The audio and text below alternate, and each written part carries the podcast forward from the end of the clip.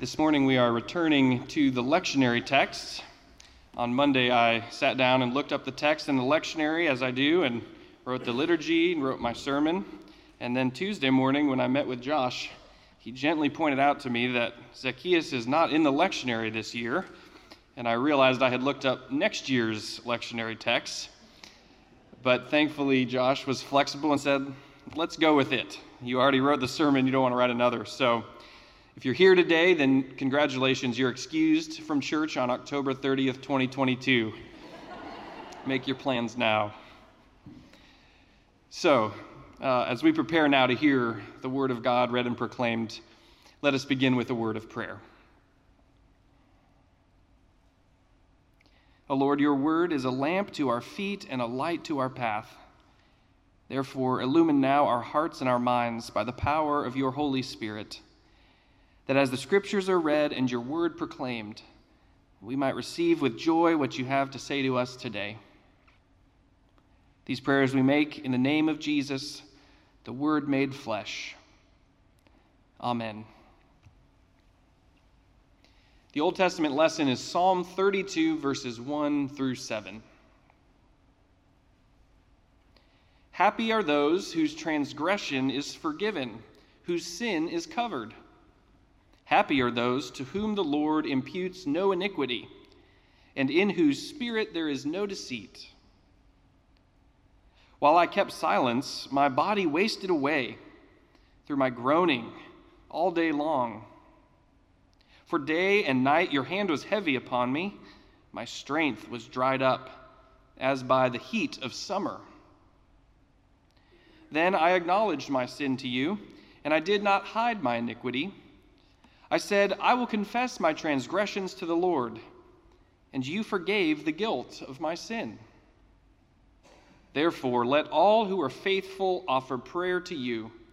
At a time of distress, the rush of mighty waters shall not reach them. You are a hiding place for me. You preserve me from trouble. You surround me with glad cries of deliverance. And the New Testament lesson comes from the book of Luke, chapter 19, verses 1 through 10. Jesus entered Jericho and was passing through it. A man was there named Zacchaeus. He was a chief tax collector and was rich. He was trying to see who Jesus was, but on account of the crowd, he could not, because he was short in stature. So he ran ahead and climbed a sycamore tree to see him, because he was going to pass that way. When Jesus came to the place, he looked up and said to him, Zacchaeus, hurry and come down, for I must stay at your house today. So Zacchaeus hurried down and was happy to welcome him. All who saw it began to grumble and said, Jesus has gone to be the guest of one who is a sinner. Zacchaeus stood there and said to the Lord, Look, half of my possessions, Lord, I will give to the poor. And if I have defrauded anyone of anything, I will pay back four times as much. Then Jesus said to him, Today salvation has come to this house, because Zacchaeus too is a son of Abraham. For the Son of Man came to seek out and to save the lost. Friends, this is the word of the Lord. Thanks be to God. Anyone who's cracked open the Bible at least once knows that Jesus is a friend of the poor and the oppressed. Jesus takes the side of the hungry, the thirsty, the sick, the naked, the stranger, and the imprisoned. To the poor, Jesus brings good news. To the outcast, Jesus brings open arms. So it comes as a bit of a surprise that as he enters Jericho, Jesus seeks out Zacchaeus, wee little man that he is, who has climbed up in a sycamore tree to see what he could see. Zacchaeus is not poor or oppressed. He's privileged. He's rich, right? He's someone with political and economic power. Zacchaeus may be short in stature, but he's climbed high on the Roman system of exploitation. You see, taxes were not collected by civil servants, but by men who scuffled for the rights to tax certain areas and districts. If you lived in Jericho and Zacchaeus came to your door to collect your taxes, you would be obliged to give him whatever he asked of you. You had no way of knowing what your tax bracket was or what amount you should rightfully have to pay. If Rome only demanded $100 for your household, Zacchaeus could ask you for 150, and he would then hand over the 100 to Rome and keep the extra 50 for himself. It was kind of like the ancient equivalent of those horrible administrative fees we pay today. You see, that's how tax collectors became so rich and so hated. They would charge extra and skim it off the top to line their own pockets. And Zacchaeus, who Luke calls the chief tax collector, had clearly made good use of this system that was begging to be exploited. So we might expect Jesus to pronounce judgment on Zacchaeus, right? After all, he's the bad guy. Well, that's not what Jesus does. Instead, he marches right up to the sycamore tree in which Zacchaeus is skulking, and he addresses him by name and says, Zacchaeus, hurry down, for I must stay in your house today. And Zacchaeus, bless his heart, scurries down from the tree with the enthusiasm of a puppy and shows Jesus the way to his home. The NRSV says, So he hurried down and was happy to welcome him. Luke offers four vibrant action verbs in succession here. It says Zacchaeus hurried and came down and welcomed him and rejoiced. These are discipleship verbs. Passionate followers of Jesus act with urgency. They're on task and welcoming, they're enthusiastic and joyful. New Christians are great at this. Maybe you've been around new believers who have lots of this kind of spunk. They want to learn and volunteer and get involved and do all the things. Their faith is contagious. But sometimes the rest of us lose this kind of enthusiasm in our faith along the way for whatever reason. Sometimes we just sort of get into our faith routines of coming to church and doing what we always do. We fulfill our faith duty, but we may not run ahead and climb trees to see what new thing God might be up to. Sometimes, instead of engaging in the slow process of theological discernment, we just want to be told what needs to be done so we can go ahead and get on with it.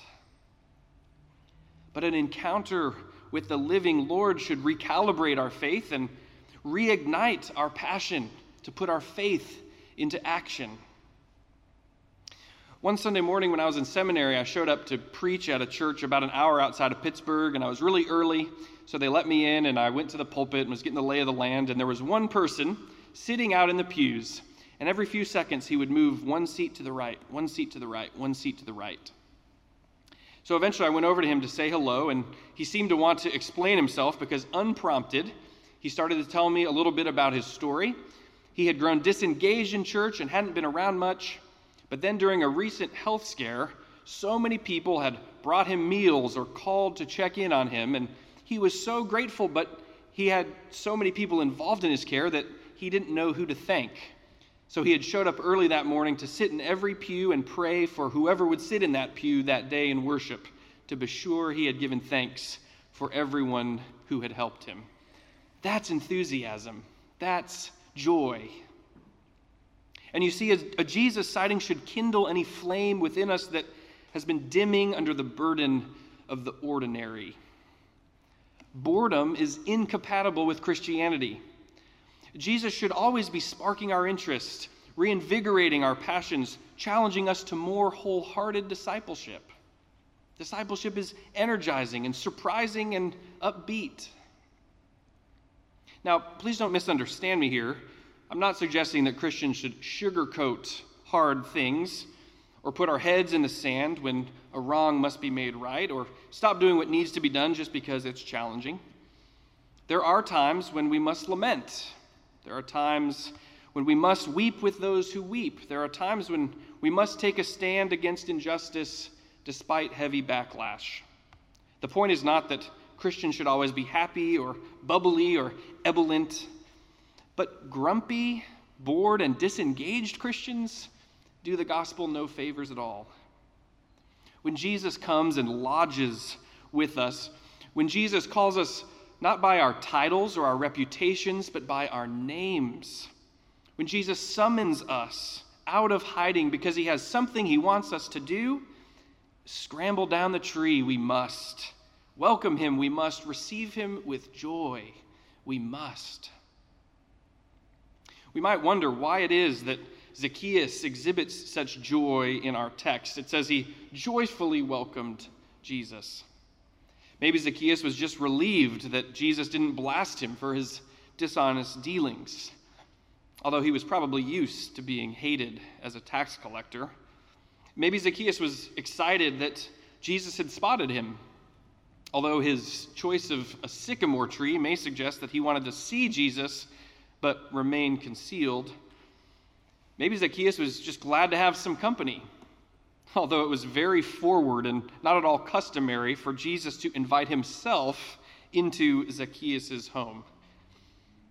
But for whatever reason, Zacchaeus responds to Jesus joyfully. Well, the enthusiasm with which Zacchaeus responds to Jesus is lacking in the crowd, which begins to grumble at Jesus' choice of lodging. The crowd complains that Jesus has gone to be the guest of a sinner like Zacchaeus.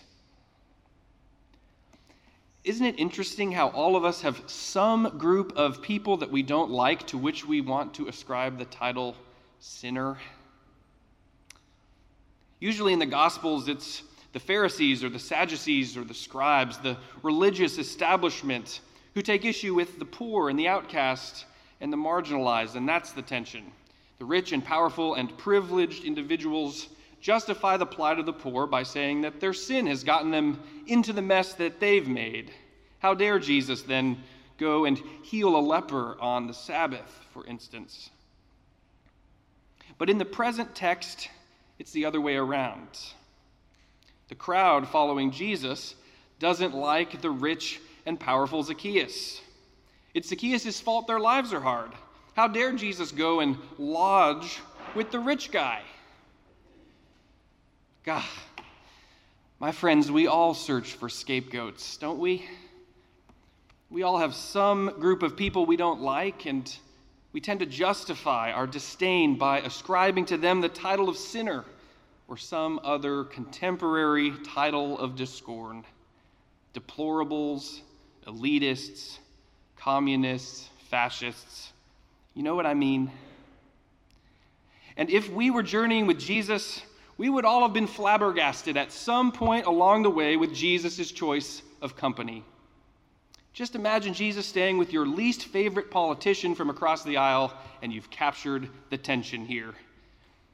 Wouldn't we all find ourselves murmuring among our crowd of like minded individuals in such a circumstance? You see, to whatever extent we ourselves subscribe to an ideal of inclusion, there will come a time when Jesus associates with someone we would have preferred he exclude. But like Zacchaeus in our text today, all of those sinners have names. And it is the scandal of grace that Jesus knows their names. The scandal of grace is not that Jesus can forgive those who are different from us, but with whose plight we can sympathize. No, the scandal of grace is rather that Jesus can forgive those very people we feel so much righteous indignation in dismissing. In a Bible study I was once a part of, the subject of deathbed conversions became the hot topic for weeks at a time. Most people in that Bible study did not believe it was legitimate for a prisoner on death row to convert to Christianity on his deathbed and go to heaven like them. It seemed too easy, it seemed to let them off the hook. Grace had to stop somewhere, they seemed to think. We don't always think of grace as the most challenging of Christian doctrines, But when we take grace off the leash that we prefer to keep it on so that it doesn't get too wild and out of control, it can actually be a difficult doctrine to swallow sometimes. It challenges us more than we realize. At the very least, it challenges us to maintain our joy as Christ's disciples when he goes wandering off into the wrong crowd. Grace is scandalous. And because grace is forever scandalous, the task of discipleship is reconciliation, not condemnation. Condemnation cuts out sinners, but reconciliation brings transformation to sinners. Condemnation brings a tragic end to a tragic story, but reconciliation brings salvation and rewrites the story. So it was for Zacchaeus. For when Jesus receives him rather than condemning him, Zacchaeus repents and vows to pursue reconciliation by making right everything he has done wrong. You see, grace is like that. Grace is like that. It's irresistible, it's insistent. Jesus insists on staying in Zacchaeus' house. And so grace prompts his repentance. Grace comes first, his repentance follows. You see, for salvation to take, to take shape, for Zacchaeus' salvation to take shape, for it to have meaning and for it to gain traction, Zacchaeus has to make things right. He needs to return the money to those he's defrauded. He has to face those he has wronged and seek to make things right. It's not enough for Zacchaeus to just say, I'll stop defrauding people from now on. No, he has to actually go back and make amends for past wrongs. After all, reconciliation is not just coexistence. It's not just an agreement between two bickering parties to leave each other alone. No, reconciliation demands an undoing of wrongs. Reconciliation takes tangible form. The Old Testament law required that a wrongdoer not only confess their sin, but also pay back the full repayment of the wrong and add 20%. Very specific. Zacchaeus offers to pay back much more than that, four times the amount defrauded, while also giving half his possessions to the poor. It's almost as if Zacchaeus repents and wants to make things right with the same enthusiasm with which he sought Jesus out along the way and welcomed him into his home. When do we know that reconciliation has taken place? We know that reconciliation has taken place when the wronged party is involved in the restoration of the wrongdoer. Zacchaeus isn't just going to give away half his possessions to the general poor in order to make himself feel better, in order to assuage his own guilt he's also going to specifically pay back the very people he defrauded. Zacchaeus needs those he has wronged in order to make things right. Now, some wrongs cannot be undone and are difficult to compensate for, right? It's hard to restore trust or dignity or other non tangible things. It's hard to pay those things back. But other times, repentance can take concrete actions. Other times, repentance comes in the form of returning what was unjustly taken. It's one thing to make a vow never to do a certain thing again, but to actually reach back into the past and try to make things right, that's where the rubber hits the road. Friends, here at Riverside, we aspire to be a movement for reconciliation. It's a wonderful mission statement and a tall order because reconciliation is certainly not easy.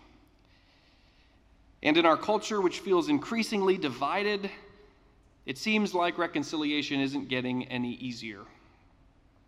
But the good news of the gospel is that grace is a scandalous thing. Grace can transform even the hardest heart into one of compassion and mercy. Grace can make way for specific and embodied repentance by which salvation can seep its way into even the most rigid of places. Jesus ends his encounter with Zacchaeus by declaring that he came to seek and save the lost. May it be so in our church and in our world as well. May the God who has sought and saved us also prompt us to be the movement of reconciliation we aspire to be as we serve the God who is still seeking and saving the lost. Alleluia and thanks be to God. Amen.